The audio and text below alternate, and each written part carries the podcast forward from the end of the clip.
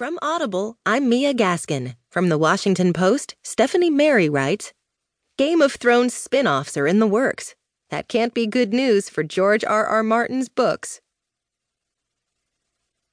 There's big news for Game of Thrones fans.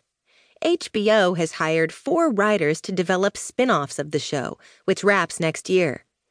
That doesn't necessarily mean all will make it to the screen, but there will almost undoubtedly be more sinister.